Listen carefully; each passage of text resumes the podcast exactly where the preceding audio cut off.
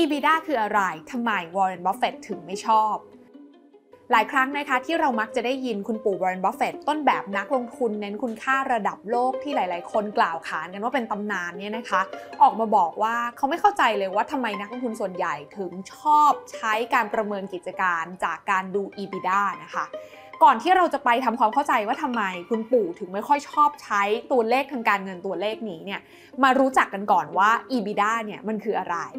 EBITDA นั้นย่อมาจาก earnings before interest tax depreciation และ amortization ค่ะ อธิบายกันง่าย ๆ ก็คือกำไรจากการดำเนินงานนะคะ ก่อนที่จะเอาไปหักเรื่องของดอกเบี้ยจากการกู้ยืม ค่าเสื่อม ค่าตัดจำหน่ายต่าง ๆ นะคะประเด็นก็คือว่า แล้วทำไมคุณปู่บรอนบัฟเฟตถึงไม่ชอบตัวเลขนี้เอาซะเลย ลงทุนแมนจะเล่าให้ฟังค่ะ ขอต้อนรับเข้าสู่รายการลงทุนแมนจะเล่าให้ฟัง สนับสนุนโดยแอป b ล็อกเดอยากได้ไอเดียใหม่ๆ ลองใช้ b ล็อกเดเราลองมาดูวิธีคำนวณ EBITDA กันก่อนนะคะ สมมุติว่าเรามีกิจการอยู่กิจการหนึ่งค่ะ สามารถสร้างรายได้ได้ 1,000 ล้านบาทต่อปีนะคะ โดยที่เรามีต้นทุนในการขาย เช่นพวกวัตถุดิบต่างๆเนี่ยอยู่ที่ 500 ล้านบาท มีค่าใช้จ่ายในการขายอย่างเช่น พวกค่าโฆษณานะคะประมาณ 100 ล้านบาท แล้วก็มีค่าเสื่อมและค่าตัดจำหน่ายเนี่ยอีก 100 ล้านบาท นั่นหมายความว่าบริษัทนี้เนี่ยนะคะจะมีกำไรจากการดำเนินกิจการเนี่ยอยู่เท่าไหร่คะก็คือ 1,000 ลบออกด้วย 500 ลบออกด้วย 100 100 ถูกไหมก็จะเหลือกำไรจากการดำเนินงานเนี่ยนะคะ 300 ล้านบาท แต่แน่นอนนะคะว่าบางกิจการเนี่ยเขาต้องมีการกู้ยืมเงินมาลงทุนใช่ไหมคะ เพราะฉะนั้นก็จะมีค่าใช้จ่ายดอกเบี้ยนะคะ สมมุติว่ากิจการนี้เนี่ยนะคะมีค่าใช้จ่ายดอกเบี้ยแล้วก็ต้องจ่ายภาษีรวมกันอีก 50 ล้านบาท นั่นหมายความว่ากำไรสุทธิจริง ๆนะคะ ของกิจการนี้จะอยู่ที่ 250 ล้านบาท โดยทั่วไปแล้วนะคะ เวลาที่นักลงทุนมองว่ากิจการนี้เนี่ยมีความสามารถในการแข่งขันขนาดไหน ส่วนใหญ่ก็จะดูบรรทัดสุดท้ายหรือว่ากำไรสุทธิเนี่ยแหละใช่ไหมคะ แต่บางคนก็จะเถียงค่ะว่าไอ้ตัวกำไรสุทธิเนี่ยมันมีหลาย ๆ ส่วนที่ไม่ได้เกี่ยวข้องกับการค้าขายกิจการหลักของเขา เพราะฉะนั้นแล้วการดูกำไรสุทธิอย่างเดียวมันอาจจะเห็นภาพธุรกิจได้ไม่ชัดเจนนะก็เลยมีการนำเสนอค่ะว่า เราลองมาดูตัว EBITDA ไหมนะคะ เพราะ EBITDA เนี่ยมันคือกำไรจากการดำเนินงานจริง ๆ โดยนำค่าใช้จ่ายหลักๆ ที่ไม่ได้เกี่ยวข้องกับตัวของกิจการหลักเนี่ยนะคะ บวกกับเข้าไปค่ะ เพื่อให้เห็นว่าจริง ๆ แล้วเนี่ยกิจการนี้เนี่ย ถ้าเอาตรงๆตามเรื่องของการทำธุรกิจกัน เขามีความสามารถในการทำกำไรได้ขนาดไหน ซึ่งสิ่งที่เขาบวกกลับเข้าไปมีอะไรบ้าง ก็คือมีดอกเบี้ยและภาษีนะคะ และอีกส่วนหนึ่งก็คือพวกค่าเสื่อมแล้วก็ค่าตัดจำหน่ายต่างๆ หมายความว่าในกรณีนี้นะคะ หากเรามาคำนวณ EBITDA เนี่ยก็แสดงว่าจากกำไรสุทธิเดิมที่บริษัทนี้ทำได้ 250 ล้านบาทใช่ไหมคะ บวกกับเรื่องของดอกเบี้ยและภาษี 50 ล้านบาท แล้วก็บวกกับค่าเสื่อมและค่าตัดจำหน่ายอีก 100 ล้านบาท เพราะฉะนั้น EBITDA ของกิจการนี้ก็จะอยู่ที่ 400 ล้านบาท ที่ผ่านมาเนี่ยนะคะหลาย ๆ บริษัทเนี่ยมักจะนิยมใช้ตัวเลข EBITDA ในการรายงานผลประกอบการให้กับนักลงทุนเห็นภาพค่ะ โดยเฉพาะอย่างยิ่งนะคะ บริษัทที่อยู่ใน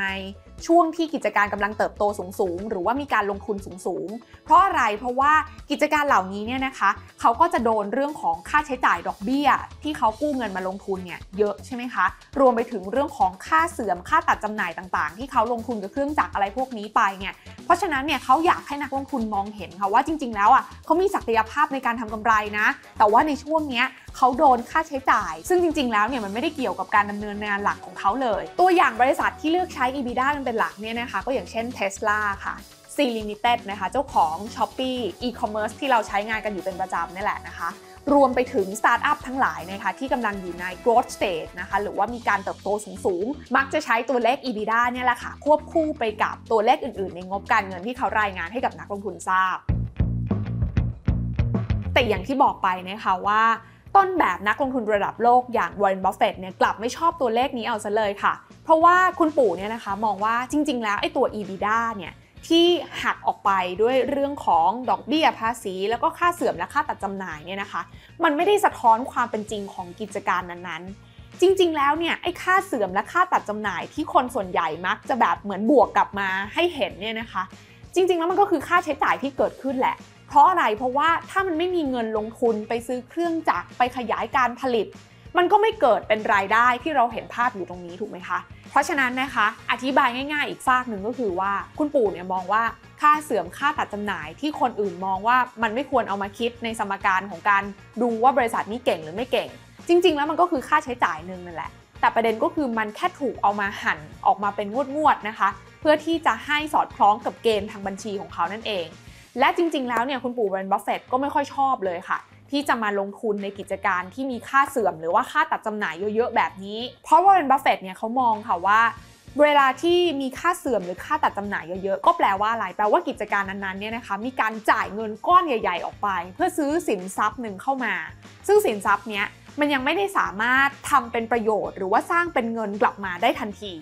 เพราะฉะนั้นแล้วเนี่ยนะคะนักลงทุนก็เลยจำเป็นค่ะ ที่จะต้องดูส่วนของค่าใช้จ่ายเหล่านี้ ประกอบการตัดสินใจลงทุน หรือว่าการให้คะแนนว่ากิจการนั้นๆมีความเก่งมากน้อยขนาดไหนด้วย โดยวอร์เรนบัฟเฟตเองเนี่ยนะคะเขาบอกเสมอค่ะว่าเขาเนี่ยชอบค้นหาบริษัทที่สามารถสร้างกระแสเงินสดได้ทันทีนะคะเพราะว่าแทนที่จะต้องจ่ายเงินหรือว่าลงทุนก้อนใหญ่ ๆ ไปก่อน แล้วค่อยได้เงินสดกลับมาเนี่ย สู้เป็นกิจการที่ไม่ต้องการการลงทุนอะไรเยอะ แต่ว่ามีกระแสเงินสดกลับมาอย่างต่อเนื่องอยู่แล้ว กิจการแบบนี้แปลว่าค่าเสื่อมหรือค่าตัดจำหน่ายอะไรต่างๆ ในบัญชีมันก็จะน้อยด้วย ซึ่งเขาบอกว่าสิ่งนี้เนี่ยแหละค่ะมันเป็นตัวสะท้อนให้เห็นนะคะว่าผู้บริหารกิจการนั้นๆเนี่ยเก่งพอหรือเปล่านะคะ เพราะว่าถ้าผู้บริหารเก่งจริงเนี่ยก็แปลว่าเขาไม่ได้ต้องลงทุนอะไรก้อนใหญ่ ๆ เยอะๆนะคะ เพื่อที่จะรักษาขีดความสามารถในการแข่งขันของเขาเอาไว้ เขาก็ยังสามารถ สร้างยอดขายให้เติบโตได้อย่างต่อเนื่องนะคะ ซึ่งธุรกิจแบบนี้ในความคิดของวอร์เรนบัฟเฟตเนี่ย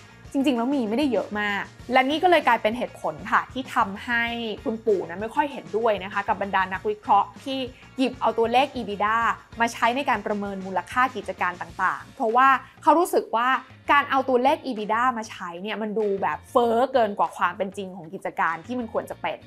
เพราะฉะนั้นวันนี้ก็น่าจะทำให้ทุกคนเข้าใจแล้วใช่ไหมคะว่า EBITDA จริงๆ แล้วคืออะไรนะคะ แล้วทำไมการที่ EBITDA เนี่ยไม่ได้รวมเอาค่าใช้จ่ายที่ไม่เกี่ยวข้องกับกิจการไม่ว่าจะเป็นเรื่องของดอกเบี้ยภาษีค่าเสื่อมค่าตัดจำหน่ายเข้ามาเนี่ยมันทำให้คุณปู่วอร์เรนบัฟเฟตมองว่าไม่ได้สะท้อน ความเก่งที่แท้จริงของกิจการ ก็เลยแนะนำว่าสำหรับใครที่จะนำตัวเลข EBITDA มาใช้ เวลาที่จะเอาไปประเมินมูลค่าหุ้นเนี่ยนะคะ ก็อาจจะต้องเอามาใช้แบบระมัดระวัง แล้วก็ประเมินตัวเลขอื่นๆเนี่ยประกอบกันไปด้วยน่าจะดีกว่านั่นเองค่ะ